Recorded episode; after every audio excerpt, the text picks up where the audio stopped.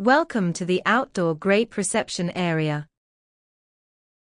We are now entering our outdoor grape reception area with a platform from which to view the process of destemming and crushing of grapes. This area is very busy during the harvest season from the beginning of September through to the end of October. From November to August, we present a short 2 to 3 minute video of what happens here during the harvest season. Although we process around 550 metric tons of grapes here at Chateau Mercian Katsunuma Winery, not all the grapes come from Katsunuma. Some of the grapes are actually grown in other prefectures, such as nearby Nagano.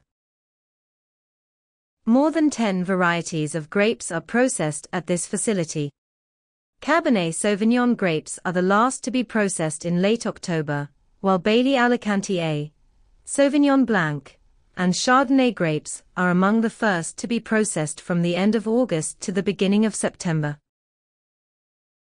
On the far left you will see red wine fermentation tanks. In order to circulate the grape skins that tend to float to the top of the tanks, the tanks are rotated four turns to the right, and then three turns to the left at least once a day.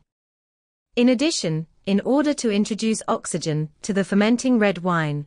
About half the liquid is pumped out into a large tank and then pumped back in at the top each day.